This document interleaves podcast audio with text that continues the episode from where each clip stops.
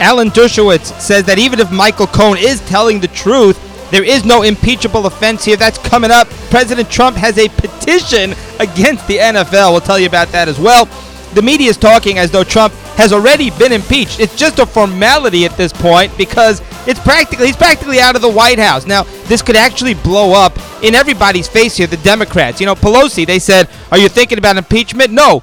We're not focused on impeachment right now. That's not on our mind. That's not on our agenda because she knows that the more impeachment are in the headlines, the more damage it does to Democrats. You know, all these months we thought that the media finally got the message that people are tired of talking about impeachment and Bob Mueller, but it turns out they just didn't have a story. But now Michael Cohen has given them this resurgence, you know. So do most Americans want President Trump impeached? You know, the ones who despise President Trump and consider him deplorable. You know, do they want the Democrats to take control of the House? Well, remember in 2016 when the polls were way off, all the polls had Hillary winning, some of them eh, very heavily. Now, people say they can't stand President Trump. You know, they say they would never vote for him. You know why? Because they don't want to get kicked out of a restaurant. They don't want to get kicked out of a country club. They don't want to get disowned by their own relatives. And these stories have happened Trump derangement syndrome. So people will tell you that they would never, ever vote for Trump. They get into the voting booths and then suddenly everything changes. You know, do they hate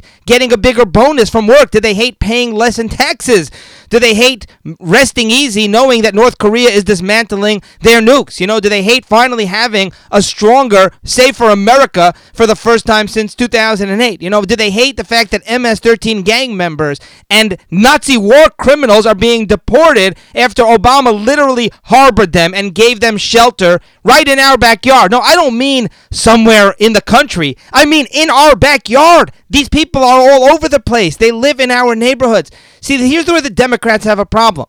They're desperate to get Trump impeached. I mean, they just, on a personal level, they really despise President Trump. But it's not the best thing for them politically to take down the guy who has made America, literally made America great again. As he said, I know it sounds cliche, but how can you describe it any other way? You know, all right. The former head of ICE, get this, says that they spent 12 years trying to remove this Polish Nazi guard from the United States. 12 years. They tried all sorts of different strategies, try to get him deported back to Europe. And every country they tried refused to take him in until President Trump stepped in and got the job done. Here's the quote. We've been trying to remove him for at least a dozen years. I said a hundred times this president cares. He knows this issue. He's taken it personally and he's pushing it. So thank goodness he's in the position to try to have an effect on border security and public safety because he's making a difference. So there you have it, you know, and what other president would ever get this personally involved to have this on his mind? You know, others would look at this as beneath them to worry about one specific deportation. Sure, he's a Nazi guard. Sure, he killed thousands of Jews. But, you know, presidents are busy. They've got other things to worry about. And trust me, that is exactly, well, Obama, I don't even know if he cared. I don't even know if it interested him. But even if he did, he would never get this involved. But Trump took this personally. He said, there is a guy living in this country. He doesn't belong here. He was here illegally. And yet every other country refused to take him in. Well, who pressured Germany into taking him in? That was President Trump. Obama did nothing. Bush did nothing. Now, amazingly, 22 countries had refused before Trump came into office to take their illegals back. So we're sitting here trying to deport people to 22 of their original countries, and yet they say, no, we're not taking them back. Well, guess what? Trump got involved. He pressured them, and now it's only nine. It's down from 22 to nine. You know, where was Obama? And by the way, those nine, most of them have sanctions against them. All right. By the way, Trump's numbers have been extremely consistent, his approval numbers. And they're saying that, you know, people have made up their minds already. The haters, they don't like him, and that's probably not going to change no matter what he does. I told you, he could become the biggest liberal. He could suddenly decide he's in favor of all these social programs and he's in favor of all sorts of liberal causes. He could literally take on the entire Democrat platform, and Pelosi and Schumer would figure out a way to, to not like him anyway and figure out a way to take him down because that's it's all it's it's about the person. It's not even about their policies and beliefs anymore. But interestingly, his numbers have re- remained very steady, and uh, he actually has high approval numbers uh, at the Hill, which is a very liberal uh, website, they actually have him relatively high approval numbers for them, 48%, although that was taken before the whole Manafort Michael Cohen situation. Now, Alan Dershowitz says that we are nowhere near an impeachable offense. He says that uh, impeachment was designed, quote, for major crimes, not minor derelictions like the campaign finance violation that Michael Cohen has described, which was committed by most campaigns. Dershowitz says most campaigns have done this. Campaign finance is one of those very technical, complicated areas, so this is no big deal. Quote, every campaign has violated some technical election law. The law on impeachment, according to my research, is fairly clear. The president has not committed any impeachable offenses up until now. And Dershowitz adds, he says there are two major hurdles that they're going to need to uh, overcome before impeaching President Trump. One is to show that it's a crime, and the second one is to actually prove that he did it. He says the only source that we have that Trump did anything wrong is Michael Cohen. He says Michael Cohen has no credibility himself. I mean, look what he's admitted to. You know, so uh, that even if even if they can prove that Trump did what Cohen says, it's still not a crime. But how are they even going to do that? Now, interestingly, he explains, you know, the issue here is if uh, a candidate benefits from a large chunk of money that is spent, uh, is that considered a campaign donation? And if it is, then there was a an ultra high campaign donation here that was not reported. So there was money that was spent that benefited President Trump, and that's considered a donation. The problem is Dershowitz says a candidate can give his own as much as he wants of his own money. He can give his own money uh, to his campaign. It's only outside contributions.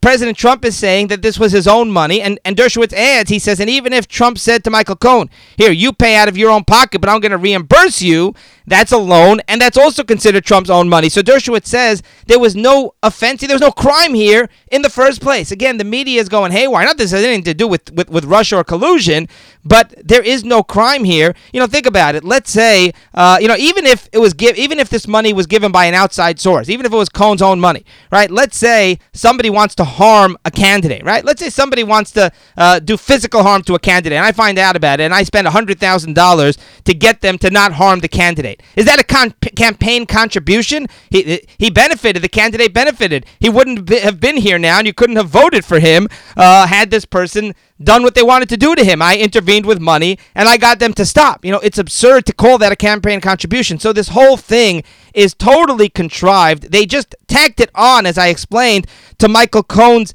plea of guilty because they wanted to connect him to Trump because he's no good to the prosecutors. He has no value. They don't want to cut a deal with him unless he can somehow incriminate Trump. All right, Chuck Schumer says that they should postpone the Kavanaugh confirmation hearings until they get to the bottom of the whole Michael Cohen case. He says this is unbelievable.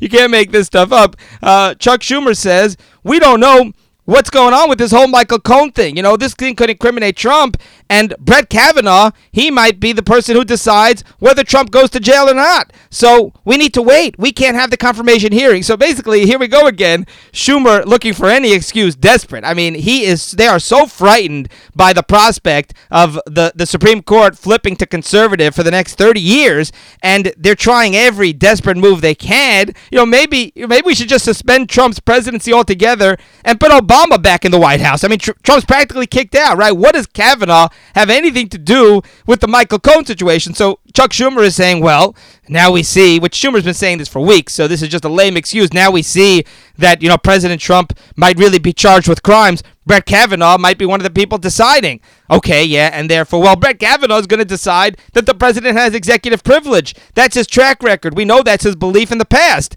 All right, so Chuck Schumer basically, I don't agree with Brett Kavanaugh, therefore we should postpone his confirmation. I mean, give me a break. And like I said, Schumer's been saying this for weeks. You know, this just gave him kind of a new excuse to do it. All right, they say Trump is considering pardoning Manafort. I don't think this is a very good idea. I think Manafort is clearly guilty of these crimes. This jury spent a long time and there were certain uh, charges that they didn't agree on. So you see that they, you know, seemed you never know, but it seems that they were pretty honest about this, pretty straightforward about this process. And I, I, why is Trump considering pardoning Manafort? I actually don't think it's for his own sake, for Trump's sake. I think he actually feels bad for Manafort. Manafort worked with him. That's what they're saying. The people who spoke to Trump that he actually sympathizes with Paul Manafort. I'm not sure why exactly you sympathize with the guy, but you know Trump knows him on a personal level. But you know, I was thinking maybe Trump figures that Manafort still might cut a deal because he'd want to get his sentence reduced. He still has another trial coming up, so maybe uh, Trump is worried that Manafort would cooperate and rat on President Trump. Not that there's necessarily anything to rat on, but either way, it doesn't sound like that. I, I think it's a bad idea. I hope it doesn't happen. Okay, Trump has a petition for ESPN, the sports cable channel. He says they should televise the national anthem. It seems that they skip over the national anthem. I guess I can't blame them until it, the national anthem became the most exciting part for a lot of people who are into politics, right? Because, of course, you see who takes a knee and who doesn't. Until then, the national anthem was probably a pretty tedious part of the show, so you can understand why they would cut to commercial. But Trump has a petition. He says, We want to see the national anthem. This is important. And he basically is accusing ESPN of cutting away from it to try to save themselves because it'll be controversial to show it and they want to avoid controversy. Not to mention, you know, ESPN is a very liberal channel that's been, you know, uh, there are stories about that all the time. So uh, it's amazing between the NFL, you know, and these sports channels. I mean, Trump's attacks, you know, the last thing they need is to be attacked by the president because their ratings are already plunging. People are so dis, dis, disheartened and so turned off by you know a lot of the disgraceful behavior both by NFL players and by the owners and by the people running the NFL who are condoning their behavior and trying to protect these athletes who are disgracing the country, disgracing the national anthem. You know, I, I, I but it's a lot of fun. Bottom line. All right, 52% of children live in a home that is being helped by government assistance. So 52% of children live in a home, in a household that is on some sort of government assistance. That's frightening stuff.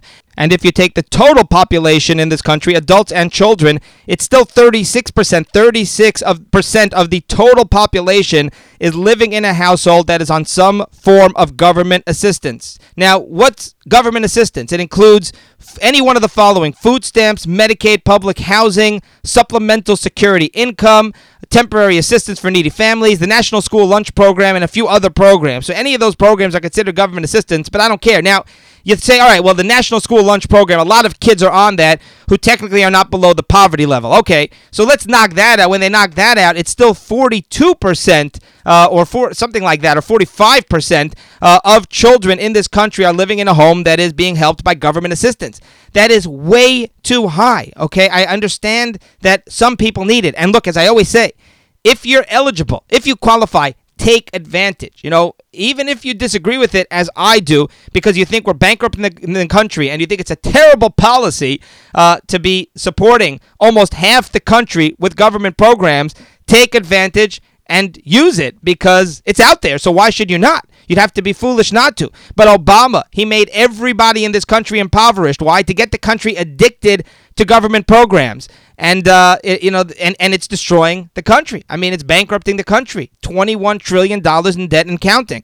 And I don't even hear Republicans discussing this anymore. Other than Rand Paul, you know, they've either given up or they decided that they enjoy spending too in government programs. All right, that's going to do it for today and for the week. I hope everybody has a wonderful Shabbos, and we will see you next time.